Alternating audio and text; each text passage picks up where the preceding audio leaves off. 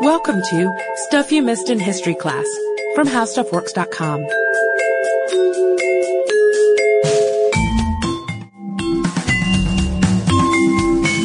Hello and welcome to the podcast. I'm Sarah Dowdy. And I'm Dablina Chakraborty. And not too long ago we talked about this really amazing one thousand mile escape to freedom by Ellen and William Craft. And it took place in eighteen forty-eight. It was, it involved cool disguises and really close calls and uh, surprisingly luxurious accommodations.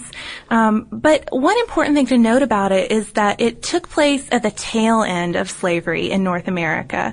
And this time, for this episode, we're going to go way, way back to a time when slavery was really changing and kind of, in my opinion at least, kind of becoming more of what we think of when we think of slavery, what we might have learned in elementary school or high school, that period of slavery between the American Revolution and the Civil War. Yeah, it was really evolving in, in this particular time period that we're going to talk about, and it was when whites were becoming very uneasy about their growing minority status, especially as slave uprisings were becoming more common. And the particular instance that we're going to talk about today, the Stono Rebellion, it was likely the most important of these pre-American Revolution uprisings. It was unsuccessful, but it was really bloody, expensive, and it really directly affected a lot of the laws regarding slavery in South Carolina at that time. Yeah, and it scared people. It scared the white people in South Carolina a lot, and it made them enact legislation, like you mentioned, but um, also just sort of changed their outlook on slavery and, and how they thought about it. Um, and according to Unius P. Rodriguez, who compiled uh, the Encyclopedia of Slave Resistance and Rebellion, this two-volume set of like every slave rebellion and instance of resistance you can think of. He wrote, quote, "The Stono Rebellion had important consequences on the development of slavery in what would become the United States, and briefly, in September seventeen thirty-nine, the future of slavery hung in the balance." So I think that gives you a pretty good sense of how significant this event, this rebellion was. And um, yeah, it took place in seventeen thirty-nine, the morning of September ninth, which was a Sunday. Yeah, so just to set it up a little bit for you here, the initial rebellion, it involved twenty African slaves, and they were led by a fairly recent arrival to the colonies named Jemmy, who started the whole thing off by breaking into a store on Stono River Bridge, which was about twenty miles southwest of Charleston. And during this break-in, he killed the owner of the store, Robert Bathurst, and his associate, Mister Gibbs. Or, or some of the rebels did. Some of the rebels did, correct. And he placed their decapitated heads on the store's front porch. So, yeah, pretty, pretty serious message they're sending there. It wasn't just kind of a random act or a theft. Um, no. They did steal some guns at the time, but I think that the, the heads on the poles really sent the message. Definitely sends a strong message. And, and from there, they started marching down the main southern road. And, okay, this is probably the first part that's really caught you off guard. Maybe the decapitated heads did it, but the southern road, that doesn't seem to add up to how we normally think about slaves trying to escape to freedom. But they were, in fact, bound toward Georgia, which is exactly, ironically, exactly where the Crafts were fleeing from. So it seems the rebels' plan was to get to this growing maroon establishment that was in Saint Augustine, Florida, which, of course, at the time was in Spanish control. And they were going to get there by way of the Georgia coastline. But once they got these guns, they didn't exactly hurry on their way down the coast. Quite the contrary, they stopped and attacked stores and homes and plantations and sort of raised their numbers, too. More and more slaves, rebels, or just people thinking they might be successful and they'd try to get out of town with them, joined up with the band. Yeah, they pretty much wreaked havoc on along this journey of theirs. They spared a few white people that they encountered, but a lot of times when they met someone on the road, they would just kind of take them out. So a lot of the people who were spared were people who were kind to slaves. So, for example, an owner of the inn who had known to be so was spared along yeah. the way. Others were not, though. Others were not. Uh, Mister Godfrey and his son and daughter, they were killed, I think, in their homes, right? Yeah, and um, a lot of slaves were joining up, too. So uh, it's not just that they're coming into houses and, and killing people, but the slaves are, are fleeing their plantations and homes and joining this band. Uh, but uh, the occasional slave did stop and fight the band or uh, try to protect his or her own master. There are a few instances of that we're going to talk about later.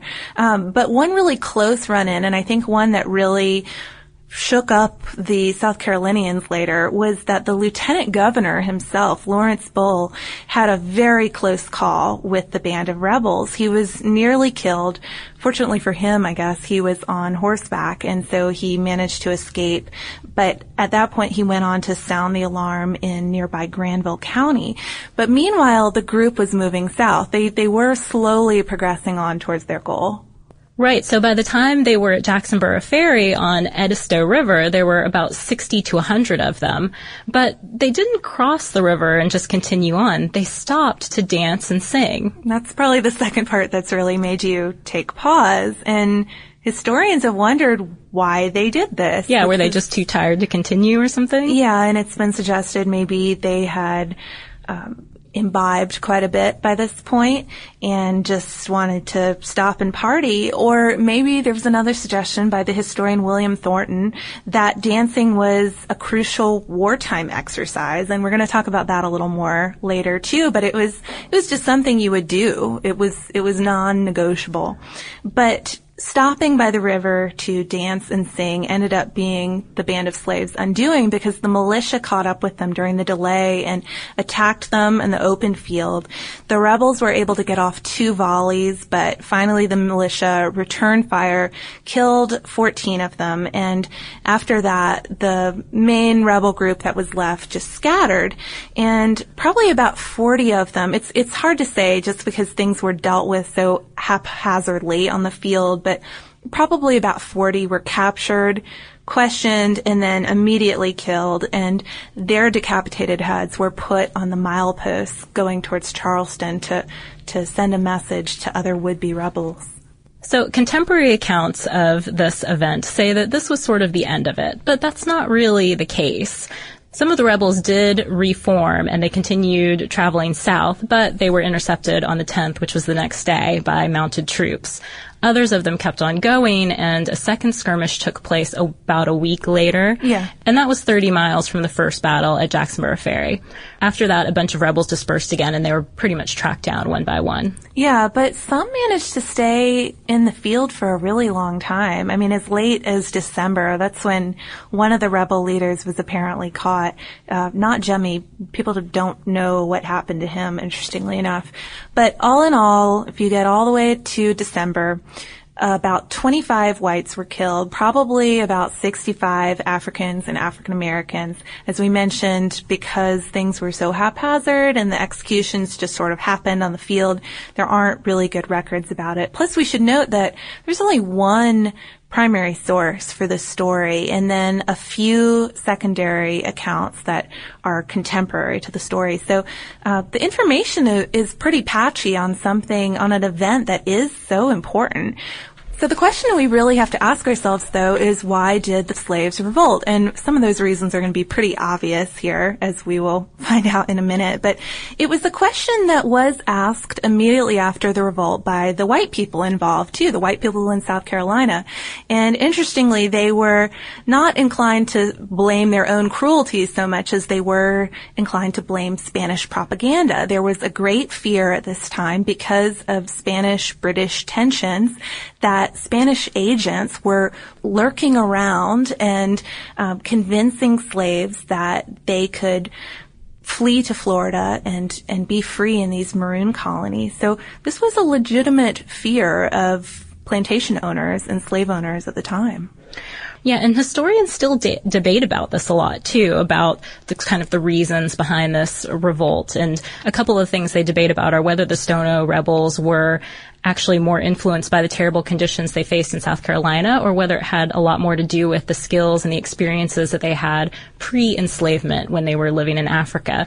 And we're going to talk about both, because I think we both kind of agree that there's really no reason why the two are, can be have to be mutually exclusive, I guess I should say. Yeah, I think so. I mean, I, I see no reason why somebody wouldn't be influenced by his current conditions as well as what he had known before he became a slave. Um, or you can have some mix. It's a rebellion. There are lots of different people involved. But before we get into all of that, and I guess to sort of help explain some of the reasons why you might be inclined to rebel, being a South Carolinian slave, I'm going to give you a little history of slavery in South Carolina. And the early, to understand it, you have to understand that the early settlers in the Carolina colony were bent on making money. They wanted to make lots and lots of money, and a really good way to do that is to set up a plantation system.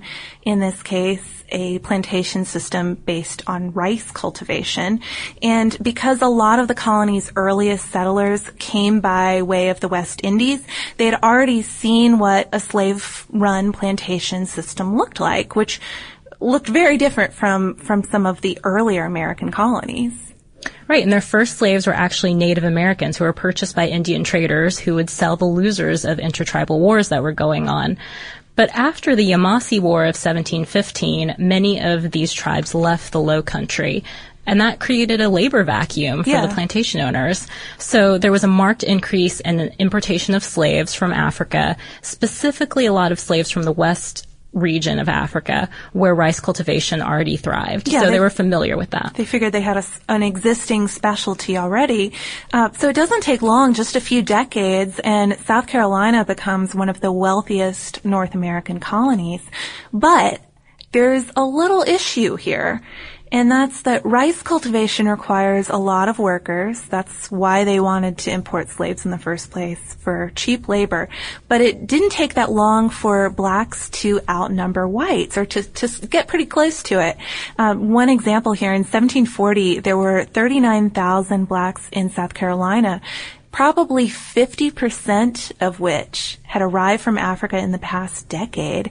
So it, it's not just um a racial imbalance at this point that the white South Carolinians are fearing. It's that it's a racial imbalance not with African Americans and whites, but with Africans and whites. Right, and this set up sort of an interesting dichotomy, I guess, in their relationship. According to Perry L. Kiles, um, who wrote an article for the Journal of African American History about the issue, all white people had to kind of buy into this collective identity, so to speak, which subjugated slaves, and it created a particularly harsh slave system, which had already been made worse by climate and disease in the area. And rice cultivation. It's yeah. a pretty terrible thing to be doing. So you weren't English or Scotch at this point. You were just white. Yeah, which is something that stands out, I'd say, in in this time, certainly, well before the American Revolution.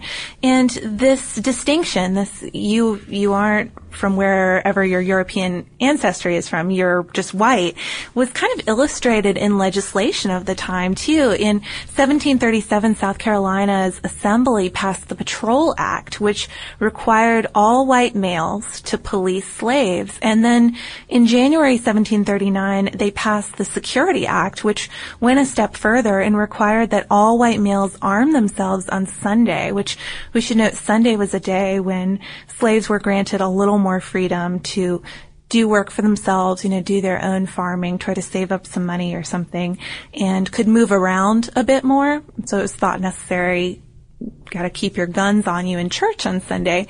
Um, the big fear, though, was not just the slaves and not just this racial imbalance, but that the Spanish were lurking around and might lure slaves away and promise them freedom. And it was potentially a legitimate concern, because in seventeen thirty-eight, twenty-three slaves had escaped and made it all the way to Saint Augustine's. But the fears of Spanish influence were only part of it. There's also the customs and the experiences that some of the Stono rebels brought from Africa, which would have allowed the Spanish to be so influential in the first place. And there are some reasons for that. So I don't know, Sarah, I think maybe... can you set this part up a little bit? Yeah, I read an article by John K. Thornton in American Historical Review, and it's interesting because it's actually referenced in a lot of other places, but he has an argument that the Stono rebels, at least some of them, maybe some of the leaders especially, were definitely influenced by experiences in customs from Africa. And one of his points is that many of the rebels were probably recent arrivals, and they weren't recent arrivals from Angola, which is what the surviving primary source tells us, but instead from Congo. It gets a little confusing because I think the area where they're from is Angola today, but um, that's beside the point. Another issue that he mentions is because the former Kingdom of Congo had voluntarily converted to Christianity back in fourteen ninety-one, so a really long time before this, most of its people were Roman Catholic, so there might have been some issues there, Christians sort of resenting the fact that they're enslaved by other Christians, and um, maybe a little affinity with the Roman Catholic Spanish, too. And a third point is that there was potentially some language in common because a lot of people from Congo, or at least some people from Congo, would have understood Portuguese because Portuguese was, in fact, the language that dominated trade there and was taught in schools for the upper classes. Um, if some of these slaves did have familiarity with Portuguese, they might have been able to understand some of the Spanish they heard and some of the stories they heard about freedom in Florida. And then finally, this wasn't a potential motivator, but more like a possible explanation for thing, way, the way things went down, was that a small band of rebels supposedly handled firearms very well. What this meant was that while the expertise could have been picked up in the colonies, it's very likely that it could have come from experience in fighting in Congolese militia. Yeah, um, there were quite a lot of civil wars in Congo in the decades before this, and it's possible that some of the slaves who participated in this rebellion were at one point the on the losing side of of battles back in Congo, but they had some militia experience. They knew how to carry a gun.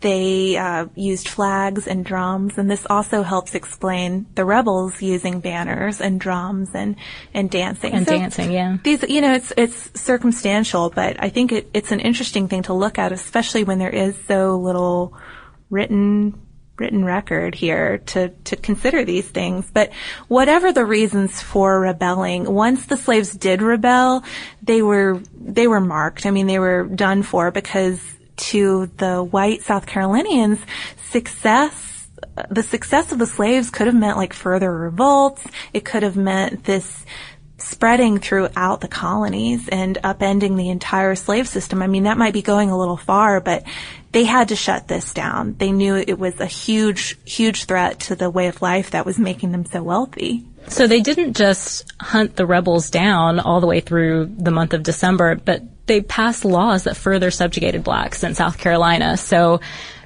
even though they didn't have a lot of rights to start out with, and you would think it would be impossible to kind of further reduce whole, those, reduce those they um they did just that.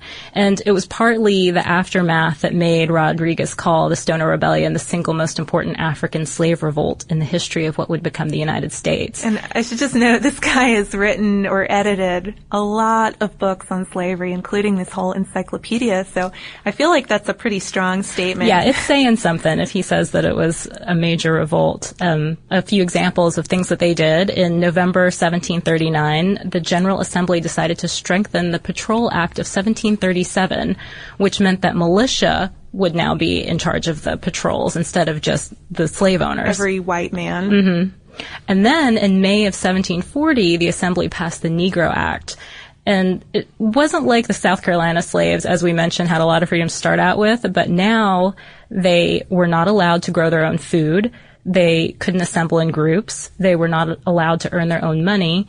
They were not allowed to learn to read, and just really reinforce the existing slave code. So policies that had been in place before, restrictions that they'd had, they really enforced them now. I think in the beginning we talked about how it was evolving a little bit, and before there were some restrictions in place that they just were a little bit slack about, I guess. They were there, but not everyone observed them. You could, you could enforce, a master could enforce the restrictions as he saw fit. I guess that's the point to make. Uh, the previous slave code had been built up piecemeal over decades and decades. At this point, suddenly there are universal laws about how you're supposed to to to treat your slaves. But It wasn't just changes to the slave code, though. The Assembly also decided that the slave population needed to be less African and more African American, um, because it seemed like the recent imports were more prone to rebellion, at least, at least from their personal experience. So in April seventeen forty, they passed a duty bill which levied a tax of one hundred pounds per head on slaves entering after July seventeen forty-one. But a really interesting thing about this bill, it, it wasn't just set up to discourage importing slaves from Africa. The plan was to use all of the money for the, the tax to fund this account that would ultimately draw poor white Protestants to South Carolina. So you would really change your ratio. You're, you're importing fewer slaves and then bringing more white people to South Carolina. I think it's very bizarre, but not all the changes were based in legislation either. Some of them were just the way people thought about handling their slaves and, and dealing with these huge communities that lived right outside their door.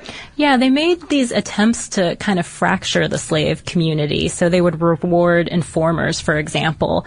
You could tell on somebody, and that was seen as something good to do to your master.